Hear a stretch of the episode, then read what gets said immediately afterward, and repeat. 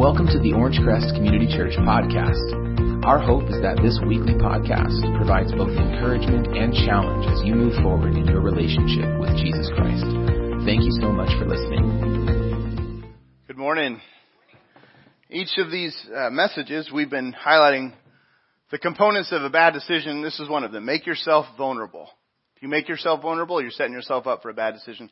Last week we talked about giving to pressure. That's another way to make a bad decision. Week before that, we talked about refusing wise counsel. And then the first week of the series, we looked at thinking short term. So those are four ways to make a really bad decision. Think short term, refuse wise counsel, give in to pressure, and then today, make yourself vulnerable.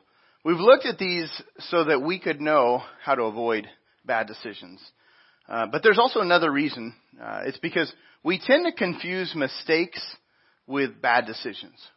We tend to get confused on what is a mistake and what's a really bad decision. Uh, here's an example of, of that confusion in our culture. Uh, here's a headline from the UK. Cocaine mistake, a deep regret. I mean, that's a pretty big mistake. Like, how do you, how do you unintentionally snort cocaine?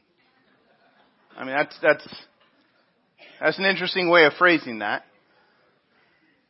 It was a mistake. Really. I didn't know what that was and I decided to inhale it. Or athletes who get caught in doping scandals, they tend to call it a, a mistake. And that was a mistake. Okay. Or politicians who cheat on their wives and they say, you know, I made a big mistake or, or a business person who, who leaves a portion of their income off their IRS return and, and they get caught and then they come and they say, sorry, my, my, my mistake.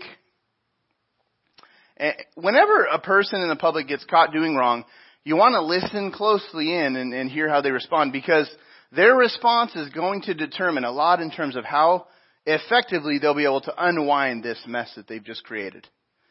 If they see it as a mistake, it's, it's, it's unlikely they're going to understand how to unwind this thing.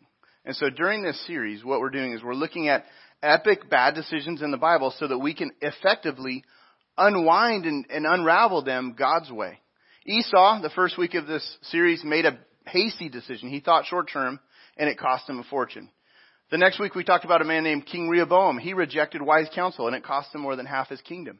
Last week, one of our pastors, John, he shared about the story of Samson, and he gave in to pressure, and it cost him his life. And today, our story is from the darkest period of King David's life. Uh, king David, he was the second king of Israel. Uh, he is, he's referred to as a man after God's own heart.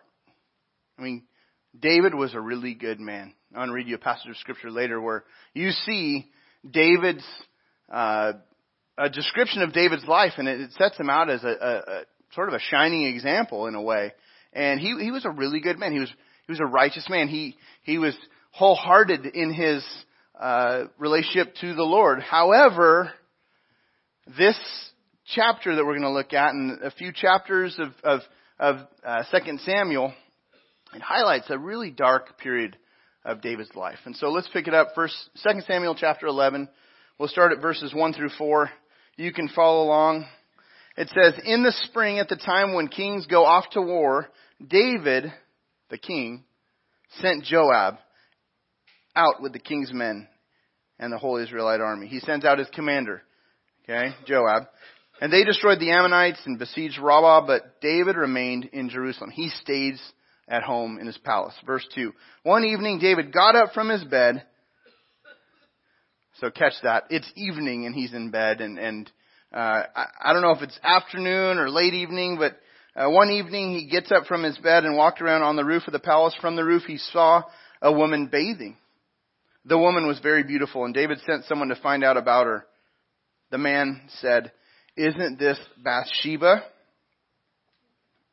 the daughter of Eliam and the wife of Uriah the Hittite? That's one of David's warriors who's out in the battlefield. And then David sent messengers to get her. She came to him and he slept with her. Now the decisions that he made in this incident with Bathsheba are, are criminal. You're, you're about to see how bad this gets. Uh, this is a story, as you'll see in the Bible, it reminds me of watching a Dateline episode or 60 Minutes or something like that. I don't know if you ever watched Dateline or 60 Minutes, but or those you know real crime uh, documentaries, and you should never watch these things just before you're about to go to bed because they're disturbing, almost all of them. And uh, where you hear some exclusive about some star or some athlete or somebody that we all know and they do something really horrible and despicable and then you're sort of left struggling to reconcile the person you thought they were and then what you just saw on the screen. Sometimes it's criminal behavior, oftentimes pretty despicable behavior. So how do you go from, in David's case, this courageous hero who steps up as a young shepherd boy, a courageous shepherd boy to defend God's honor.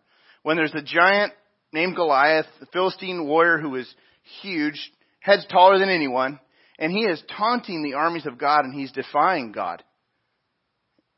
And he's just challenging any warrior to come out and fight him. And, and everybody in, in Israel is shaking in fear. No one wants to fight him, not the king, no one. And David, this young shepherd, hears the taunting and he says, I'll step up and fight this. Who, who's gonna, who's gonna, who's gonna courageously stand up for God? And David says, basically, I'll, I'll go. We can't let this man taunt us like he is. And here, here's a, a famous uh, sculpture. These are the eyes from Michelangelo's sculpture of David. And this, the artist Michelangelo, he's trying to depict the determination in the eyes of David.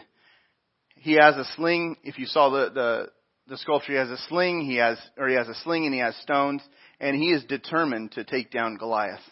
And he is, the gaze of his eyes, um, all of the uh, the plaques are saying his eyes are focused as if towards Goliath, just determined this is this is this is going to end right here. And he, he's but he's a small man in stature. I mean, he's brave, but he's small. But he decides no one defies God like this. And under David's leadership, I mean, and he he slays the giant, cuts off the giant's head, and then under David's leadership, Israel begins really a golden age where there is victory after victory after victory under David's leadership as the king. And it's the golden age of, of Israel. But then David's actions turn dark. He's a very controversial figure in our day and age as we look back at his story because of this scene that we're reading about in 2 Samuel 11. His actions were definitely despicable. He's got all this power and it goes dark. Look at this quote from 19th century British historian Lord Acton. Power tends to corrupt, and absolute power corrupts absolutely. Great men are almost always bad men. And the truth about King David is that he was both a, a hero and a zero at the same time. How is that? I mean, how was he both of these things? You know, the reality is if we're all honest, if we really were to look in the mirror and we just look at the heart, our heart of hearts and we know ourselves, we know our sin, we know our struggles, we know our temptation, we know the things we've failed at, we're both, you know, we have a mix of nobility and cruelty. We're, we're capable of doing such amazing things. God can really use us. We can be so kind, we can be so loving, we can serve, we can, you know, God can work through us and at the same time we can step into the sin nature and we can be selfish and proud and arrogant and hurtful and we can do both noble things and cruel things at the same in the same day. And so nonetheless, David's story it's a troubling story. So I want to break it down. I want to look at the elements of David's despicable decision. And you can jot these down in your listening guide. They won't be on there, but you, they'll be up here on the screen. So Three things I want you to highlight. One is he shunned responsibility. David shunned responsibility. Take a look at the passage again, 2 Samuel 11, verse 1. In the spring, at the time when kings go off to war, David sent Joab. So, at the springtime means the rains were over, and this would typically signal the time when the military ought to continue advancing. It's time to fight. It's time to take new ground, and so the track record of Israel was they kept advancing and taking ground. This would have been time to keep, keep advancing as the king. But David sent Joab, his commander, out with the king's men and the whole Israelite army, and they go to battle. They destroy the Ammonites, they besiege Rabbah, but David remains in Jerusalem. This passage is clear that, that rather than going to war with his men, the king, he shunned his responsibility. He stayed home. This was about 10 years into David's kingship. So at this point, he's enjoying the progress that, that they'd made. He's enjoying his fame. Uh, David starts taking it easy. We don't all, we don't fully understand why he chose this, uh, but he, he cuts back and he decides instead to enjoy some extra rest. And this may not seem like a big deal, but this was the beginning of a series of really, really bad decisions. So I want you to stop for a moment and think about this point of shunning responsibility. Stop and reflect on your core responsibilities. What is it that that has been assigned to you in life? What is it that you you have to keep a firm grip on some things? David needed to keep a grip on some things, like leading the kingdom. What, what is it that has been assigned to you? What are those core responsibilities you need to keep a firm grip on? Mentally, spiritually, physically, emotionally, like, of all of those things, what is it you need to keep a firm grip on? See, David, he loosened his grip. Don't, don't do that. Don't loosen your grip like David. It, it's a setup. When you start loosening your grip, it's a setup for a problem that's coming. Number two, he made himself vulnerable. It's the title of this message. He made him, you know, Make yourself vulnerable. It's a setup if you do. The passage continues. Look at verses 2. Verse 2, it says, One evening David got up from his bed. He walked around the roof of the palace, and from the roof he saw a woman bathing. The woman was very beautiful. Well, here's David. Unaccountable. The troops are at war. He's pretty much got some extra time on his hands and he's immediately tempted. He sees this beautiful woman bathing down below and he could have realized that he was unaccountable and he could have shored some things up. Maybe gathered some servants just to say, hey, can you clear the pallet? Make sure I'm, I'm about to go up on the roof. Make sure this is a good time to go. He's got, he's got no accountability at this. And he doesn't do that. He doesn't shore things up. Instead, he proceeds to move in the wrong direction. So let's stop again and ask ourselves, ask yourself this question, where and when am I most vulnerable? Where and when do you find yourself most tempted? Where, where do you find temptation coming up in your life? Where are you enticed? How are you enticed? Where and when? What do those circumstances typically look like? Okay, back to David. Next, he sinned and he covered it up. Or at least he tried to cover it up. Now, this was not a mistake. This was a sin. It was despicable too, and it goes from bad to worse. Look at verses 3 and 4 again. It says, David sent someone to find out about her, and the man said, This is, isn't this Bathsheba, the daughter of Eliam and the wife of Uriah the Hittite? David knew who Uriah was. This is one of his mighty warriors. In fact, he's listed as, in a different part of the Bible, as one of David's mighty men. This is, she's married, David. Off limits. In fact, her husband is out fighting the battle for you right now, along with the rest of the armies of Israel. This is Bathsheba. But what does David do then? David sent messengers to get her. She came to him and he slept with her. So David wrongly uses his power at this point to get something he wants that is completely off limits for David and out of bounds in the eyes of God. And then David, he sends Bathsheba home and she becomes pregnant and she sends word to David that she is now pregnant with child. So some time has passed.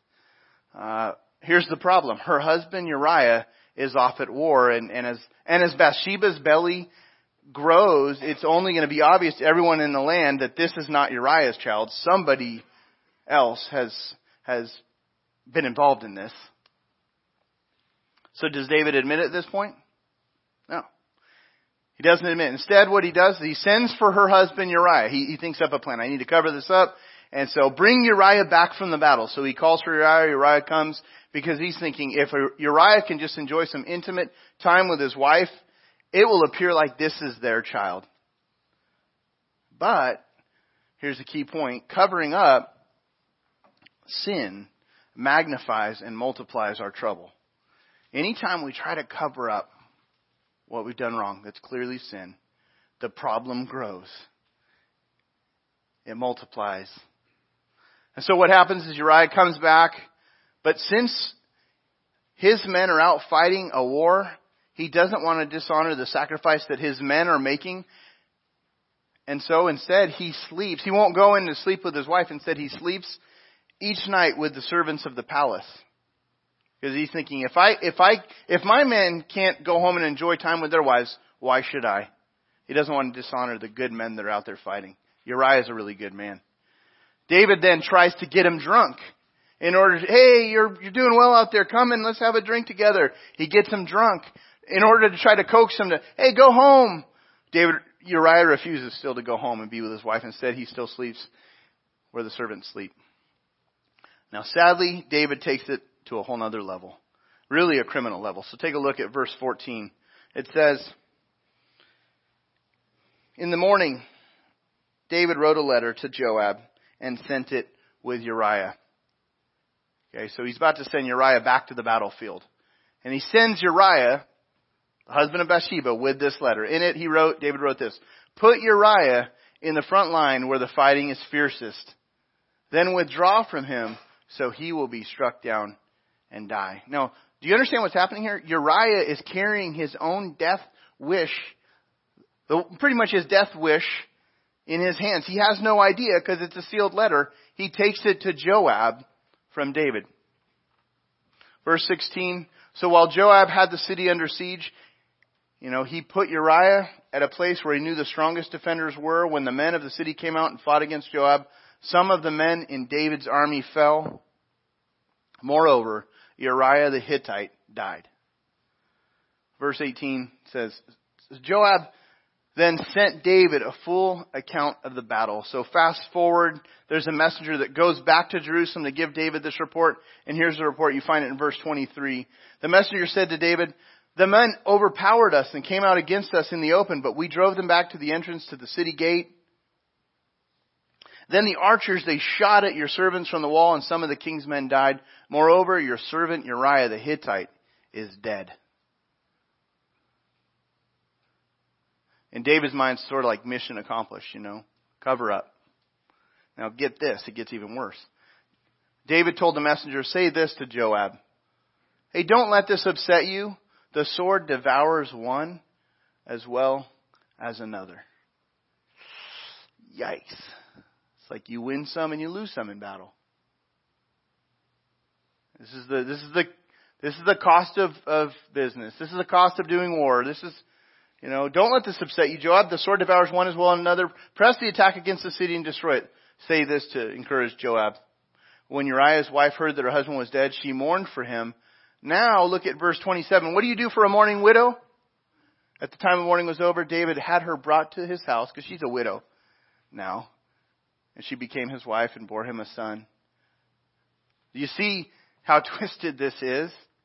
I mean, David's like, oh, poor, poor Uriah's wife, she's all on her own. I'll quickly take her in, be one of my wives. She became his wife, bore him a son. But the thing David had done displeased the Lord. How, how could she really trust David from this point on, Bathsheba? How could Joab, the commander, even really trust David moving forward?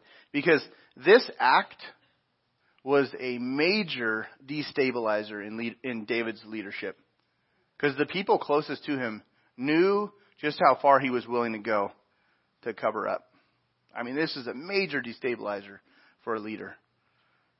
But this thing had, that David had done has displeased the Lord. I mean, it's really clear. God was not at all amused. And it wasn't until David was confronted by a prophet named Nathan that he finally came clean and admitted it and repented. But a serious price was paid by David and, and his whole family line. The child that was born to them um, died. But then there was just bloodshed and murder in David's family line. This was everything that David had done came back around full circle as a consequence to David. Serious price was paid by David. Now here's what's perplexing. Jesus Christ sits on the throne of David. Of the family line of David. I mean, still, God worked through this family line of David's lineage. Jesus Christ sits in that in that lineage. If God only worked through perfect people, he would never accomplish anything through people because people are imperfect. I mean, this is, this is what is so difficult about this story. If God only worked through perfect people, then n- none of us could be used by God. Instead, He graciously forgives and doesn't give up on those who really follow Him. Look at Romans chapter 5 verse 8. This is, this is what it says in the New Testament. God demonstrated His own love for us in this. While we were still sinners, Christ died for us. Still, David is such a controversial figure, and God's grace to David doesn't make that much sense to us. Like, why still work through a man like David? How, how does God's grace really work? Uh, there's a, I'm going to flip over to a different passage that I was reading. Um, that's not going to be up on the screen, but I'm just going to read you a passage. Scripture. First, First Kings chapter 15. Some of the some of the parts of the books of the Kings and Chronicles just sort of document the history of the, the, the people God used, a lot of the kings. And so as I was reading this in my time with God, my quiet time, I came across these verses about a man named Abijah. See, after David, things just began to unravel. Because of that act, it just, that gets sort of generationally passed down line and, and things start unraveling. Most of the kings who came later were wicked and corrupt kings. There was a few kings in, in Judah that were good kings, but most of the kings in Israel were despicable kings and, and the kingdom was divided under, remember under Rehoboam's story, we looked at that a few weeks ago. Um, but one of the kings, his name is Abijah, the king of Judah. It says he reigned in Jerusalem three years. And it says in 1 Kings 15:3 that Abijah committed all the sins his fathers had done before him. His heart was not fully devoted to the Lord his God as the heart of David, his forefather, had been. Er? Like, what? Did I read that right? I'm like, wait. As a fa- and then verse 4. Nevertheless, for David's sake, the Lord, his God, gave him a lamp in Jerusalem by raising up a son that Solomon to, to succeed him and by making Jerusalem strong. Verse 5. For David had done what was right in the eyes of the Lord and had not failed to keep any of the Lord's commands all the days of his life. Oh, dash, except in the case of Uriah the Hittite. except in the case of Uriah the Hittite. So that, that's referring to this incident. And I was reading that and I was like, wow, and I, I really reflected on that.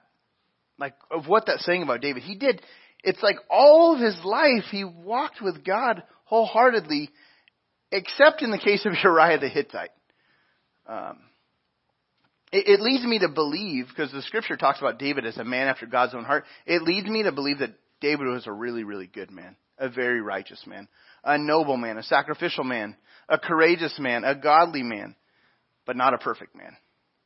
And when he sinned, he sinned royally, and it snowballed because he failed to confess it right away. It got worse and worse. If he had just said, go get Uriah, Uriah, I'm at your mercy.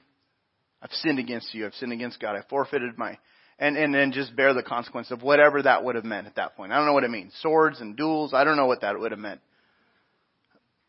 But he didn't do it. Instead, he tries to keep covering it up.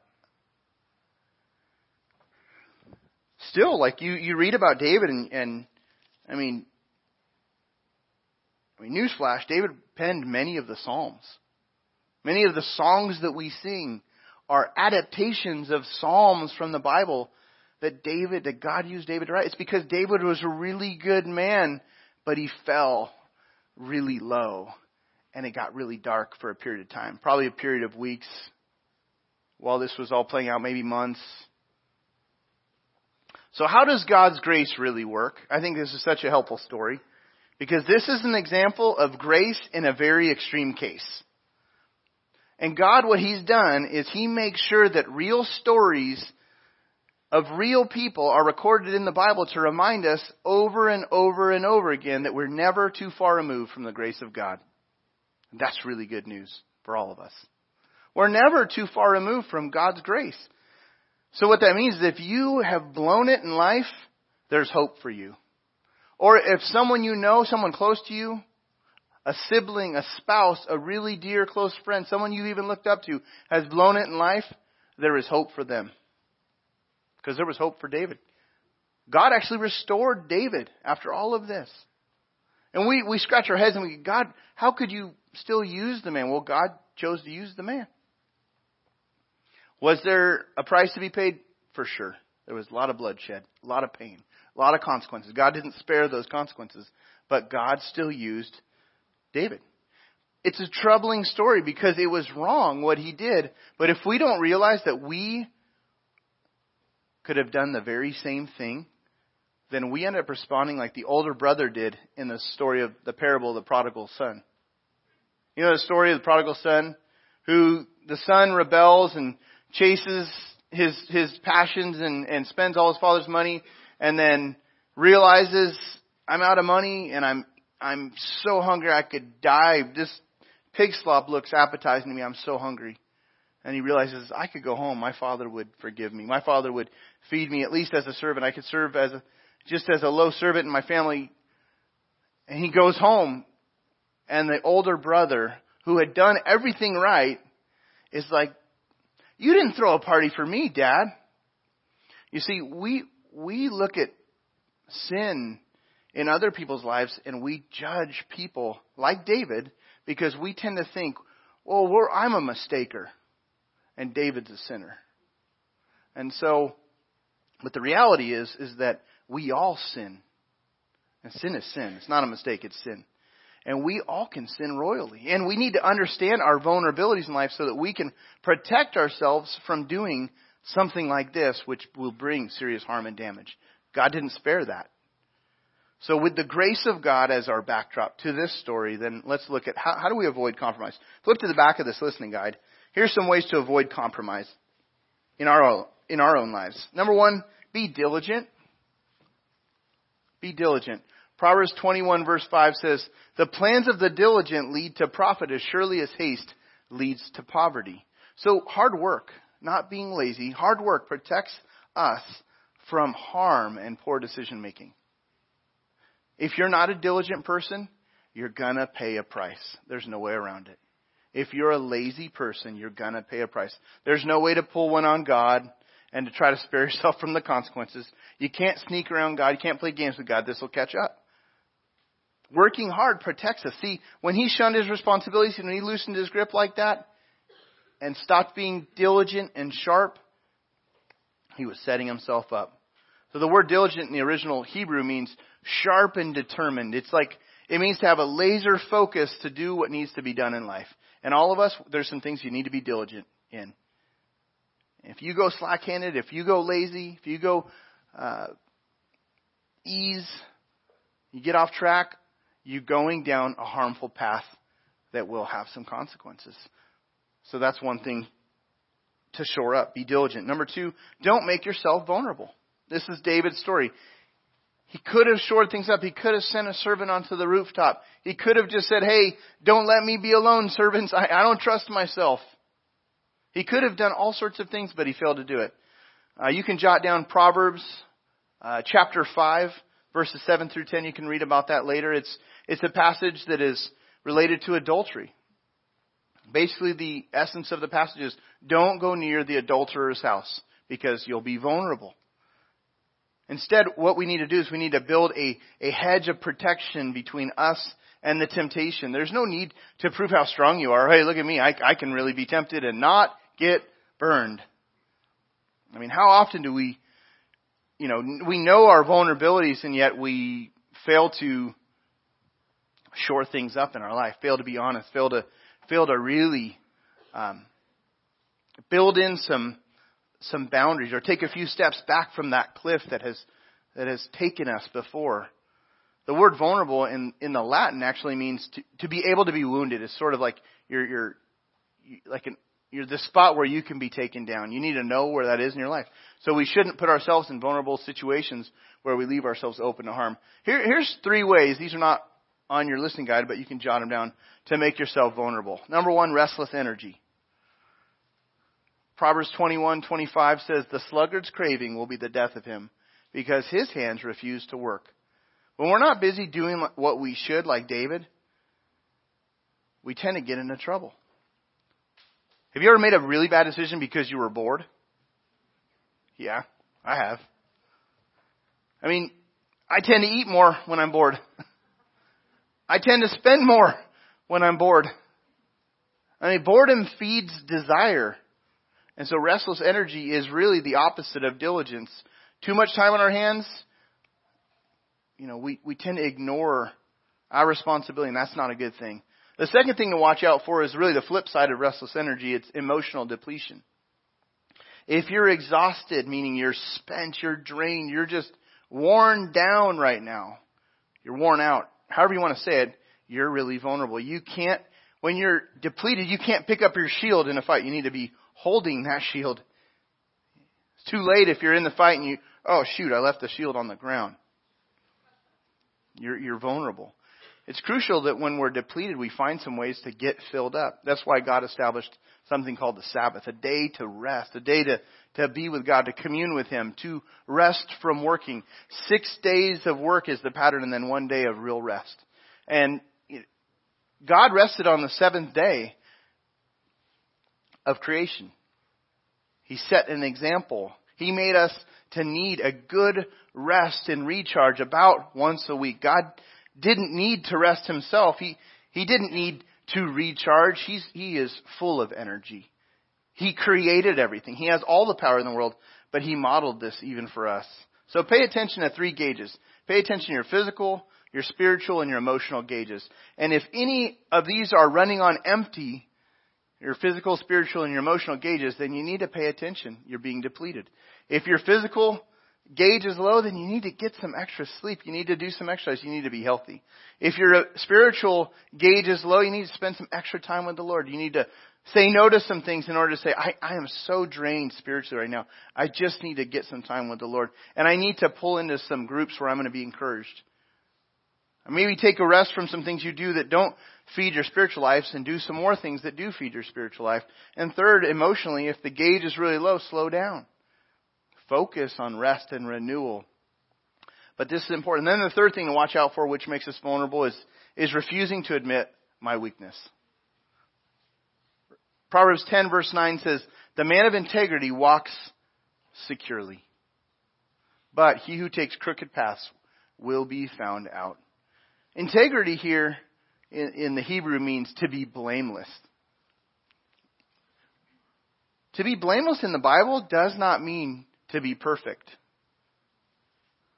What blamelessness is, it means you, you've made sure that no one can point a finger and blame you for something that you haven't already made right. It means that there's nothing hidden in the closet of your life that, that could destroy you or bring more consequences. It means that you're dragging out from what's lurking in your life the sin and you're bringing it out. You're coming clean. You're constantly bringing that stuff out, and you're you're admitting, I struggle with this. I'm tempted by that. Not to everybody, but to, but you're being honest with God, and you're being honest with a few people that that really help you grow and stay on track.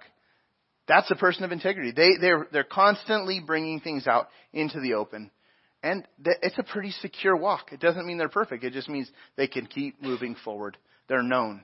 Now nobody's perfect, but we need to clean up when we mess up, and that's that's the point here. And there's security in the Lord to just admit our weakness because of the grace of God. That's how we, that's why we can admit our weakness because of the grace of God. Which really brings us to the final part of David's life. He finally shows that if you compromise, confess. Confess. David did some despicable things that he'll never be able to erase. You can't blot these chapters out of the book. You know, but God forgave the wrong that David did. And God still used David. That gives us so much hope in life. In the end, David didn't run. He didn't make excuses. When a prophet confronted and said, Hey, you have sinned against God. You abused your power. You murdered this man. David owned it. He admitted it. He owned up to his sin. And th- I want to show you the beginning of, of Psalm 51. You can read this whole chapter later. This is the beginning of his confession. There's two chapters where he's referring back to confessing this sin. And but look at Psalm 51 verses 1 and 2. For the director of music, a psalm of David, when the prophet Nathan came to him after David had committed adultery with Bathsheba, he says, Have mercy on me, O God, according to your unfailing love. According to your great compassion, blot out my transgressions. Wash away all my iniquity and cleanse me from my sin. He came clean to Nathan, the prophet. More importantly, he came clean to God. And if you've blown it, if, you, if you've never you know, if you've blown it and you're just wallowing in that, then you're not forever tainted by your sin. You can be washed clean. David is an example of that. God can renew you. He can restore you. He can rebuild the damage. Confession and confessing sin primarily brings forgiveness and freedom. If you've made a bad decision, the most important and first step is to admit you're wrong. Call it what it is. Don't call it a mistake. Call it a sin. Whenever we step out of moral boundaries to get what we want and to just go with what we feel regardless of what, what is right, we sin. And we need to call that what it is. This was a sin. The Bible tells us that unless we admit our sin, we never experience God's forgiveness because there's no need for forgiveness when it comes to mistakes. You don't forgive mistakes. But sin requires a Savior to, to forgive that. But wow, I, I'm a mistaker. That, that feels and sounds so much better than I'm a sinner. But for many, that's the gap that keeps them in the dark is not failing to see a life of sin and situations of sin that, that are blocking real progress and peace in life. So this is the first step in handling wrongdoing, confession. If we don't admit our full sin, we never experience the grace of God. And we're, we're left trying to justify ourselves and justify our actions. But God forgives confessed sin and promises to help you get back on track if you confess. 1 John 1 9 says, If you confess your sin, He is faithful and just to forgive us our sins and cleanse us from all unrighteousness. Admitting you're wrong also rebuilds trust with those that you've wronged. It increases your credibility. Like in David's case, he damaged his credibility, but the confession is why you can say, okay, I understand why people were able to work with David moving forward. Because he brought it all out, and God chose to still work with and through this man. But fully confessing your sin is, is the first and most crucial step to begin to unwind a mess that you've made.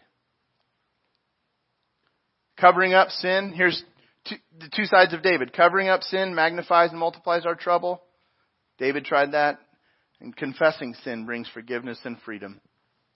I'd like to ask you to, as the worship team joins me back up here on stage, I'd like to ask you to consider ways to, to apply this message to your own life. And so maybe one way to take it home is to, is to read Psalm 51 this week in full and record key insights. Go back through this story in 2 Samuel 11. Read the story for yourself, meditate, reflect on it, let God speak to you through it. But then flip over to Psalm 51 and see this confession that David gives. Get to, get to understand David's story and, and allow God to speak to you and prompt you through this. Second, ask God to show me any vulnerabilities I have in my life. A lot of times this is the, the challenge is people, we're tempted to just not admit vulnerabilities. And so I hope this has been helpful to to you as you've examined and let God, you know, maybe highlight some areas where you need to give attention, give some more prayer and thought to it this week. So let's let's pray. Father, thank you for our time together. Thank you for the time of worship, time of looking at your word. Lord, thank you for David's life, his story.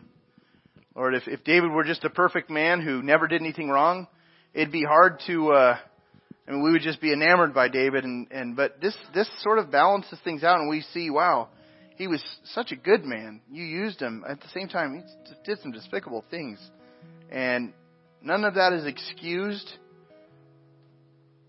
We don't honor the the, the bad, but we honor you, God, for your grace, for your kindness, that you would show any of us, that you would that you give us a way to know you. We all know our own sin. We know everything we've ever done to sin against you, and, and we're amazed at your grace. May it never be something we get tired of um, showing gratitude for your amazing grace. Lord, right here, right now, for those that are maybe maybe they're here and they've never really experienced the grace of God. They, they would say, I, I don't really know that I know God personally. I've heard about Him. I've, I've heard about Jesus and what He did on the cross, but I, I don't feel like I've, I've ever become a Christian.